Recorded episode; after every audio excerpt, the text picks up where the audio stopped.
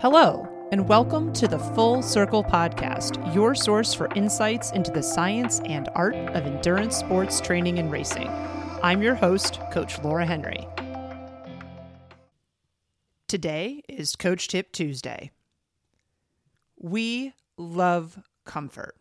There are entire segments of industry and of our culture that are solely and wholly dedicated to the cause of helping to make our lives and existences more comfortable. Hello, fuzzy blankets, yoga pants, and smart thermostats. While there is no doubt that humans do and still experience times that feel challenging to them, the truth is that our lives in the developed world are actually not hard in the way that they've been for our species before now. For tens of thousands of years, up until a mere 70 years or so ago, the following things were true disease was prevalent. An accident or a severely broken bone could be a catalyst for imminent death. Food was challenging to obtain and store.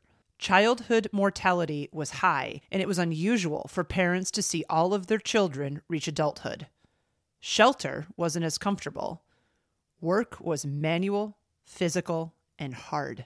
In the last 70 years, those of us who live in the developed world have learned to live very comfortable lives.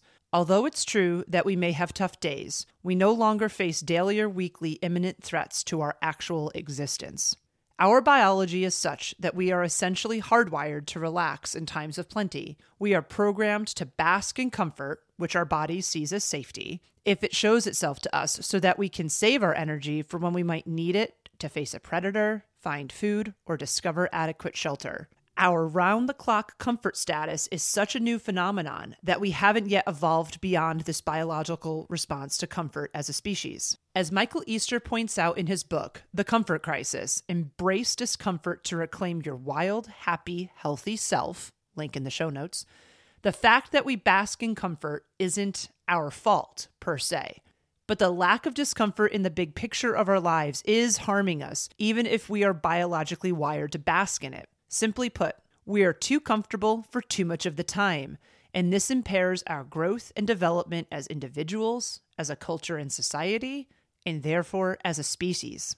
It's extremely common for me to ask athletes why they did something or made a particular choice, especially when I'm looking at their workout data or reading through their post workout notes. A very typical answer to these questions that I've heard over the years is, quote, I did this, insert the choice or behavior here, for convenience. Here's the hard truth when someone says, I did this for convenience, the more accurate statement is often, I did this because it's more comfortable for me, and I didn't want to do something different because that would mean that I would be uncomfortable. Consciously or not, athletes often default to choosing the comfortable path. Comfort is not necessarily convenience, though it can be. Sometimes, comfort is actually more than convenience. Comfort allows us to exist in and operate in a world that feels very safe to us, and that's why we choose it. Toughness comes in so many forms, and one of those forms of toughness is choosing something that is hard for us to do, whether it's hard because of a mental or physical reason. The hard thing that I'm encouraging all of you to do this week is to choose discomfort. I've watched too many athletes try something once, have a negative experience, default back to what they were previously doing, and then never try the new thing, any variation of it, ever again. Here's a wonderful, liberating truth, folks. The body and mind can and will adapt to new and varied stimuli that are imposed on it. You may need to sit through a period of discomfort while the body figures out how to make those adaptations to those stimuli, but it can and it will adapt. One negative experience, or even two, or even three, or even just fear that the experience might be negative shouldn't cause you to never try again. To illustrate this, I'll share a common example of something that I see athletes doing fasted or low fuel workouts. Athletes often fast for workouts or don't fuel workouts enough because they're either in a rush and or because consuming food before or fuel and hydration during a workout causes GI distress, gastrointestinal distress for them. Rather than risking experiencing that GI distress, athletes will insufficiently fuel and hydrate their bodies for both workouts and races. This leads to a snowball of undesired results, to include reduced adaptation to workouts and diminished or impaired performance on race day. I share the same thing I said earlier with athletes when they engage in this type of behavior. The body is extremely adaptable, and it will generally adapt to stimulus that is imposed on it. That being said, never practicing fueling or hydrating your workouts will not yield adaptations. You will never magically be able to do something if you don't practice it. And this principle expands beyond just this example, friends. Additionally, only practicing fueling and hydrating on a single key long workout per week will not yield GI system adaptation. You will likely always be uncomfortable and have issues if you do it this way or attempt to do it this way. Instead, seek to impose an appropriate amount of stimulus consistently for a bit of time and have the curiosity and patience to see what happens. The body may just adapt differently than you expect, and in a good way. In the case of the workout fueling example, experience and research data shows us that your body will likely learn how to process and utilize fuel during a workout and race, which will elevate your performance. That being said, it is also possible that it may not adapt differently than you expect. And if it doesn't do that after a true, consistent effort, then that is when you know that it's time to move on and try something else.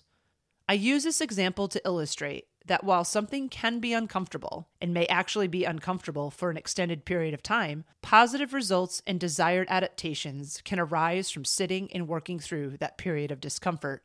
Furthermore, if the first thing you try doesn't work after an honest attempt, and it has to be an honest attempt, the best strategy is to try something else to see if it will work rather than giving up. Growth and change occurs on the other side of discomfort, and that growth and change is earned by persevering through and learning from discomfort. When it comes to navigating discomfort, research shows that elite marathoners flexibly cycle through different strategies. They go from internal to external, distraction to focused, from being present to zooming out, and more. In contrast, beginner or immature athletes so that would be athletes who may not be beginners. They've been doing things a long time, but maybe they haven't acquired a lot of wisdom about what they're doing. Often pick one strategy and commit to that single strategy. Sometimes they do get lucky and the strategy that they choose works for a bit. But any single strategy will ultimately fail. And when this happens, these athletes succumb to the stress of the moment because they don't have another strategy to turn to. Author and coach Steve Magness tracked the focus of collegiate and professional athletes during their workouts and learned that the athletes defaulted to particular coping strategies when they were left to their own devices about how to cope with discomfort. These athletes got very good at using a handful of ways to navigate the discomfort they were experiencing. Steve then changed the dynamics of the exercise and he gave the athletes new coping strategies to implement when experiencing discomfort. When these athletes were given these new strategies, they didn't fail. They expanded their ways to cope.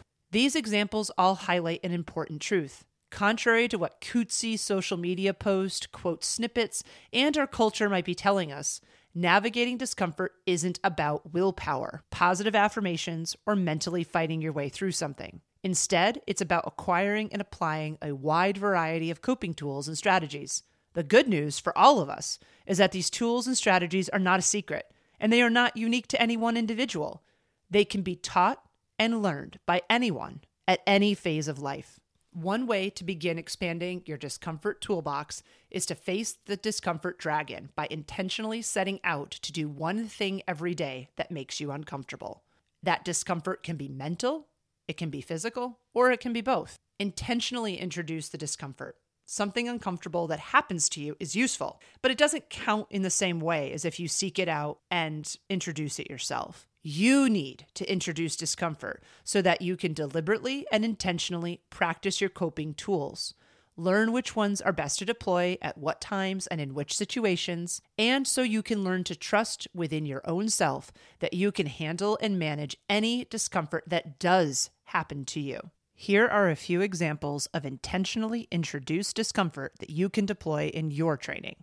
Doing your workout on a new to you route going out to do a workout in conditions that you previously have shied away from, choosing different terrain than you usually seek out for your workout, adding or subtracting a layer of clothing to make yourself hotter or colder than you prefer to be, leaving your phone behind, the horror, when you go out for a walk or a workout, doing a workout without music or outside stimuli, such as a screen or a show if you're indoors, doing a type of workout that you have previously resisted doing, meeting a new group of people for a workout in a new place.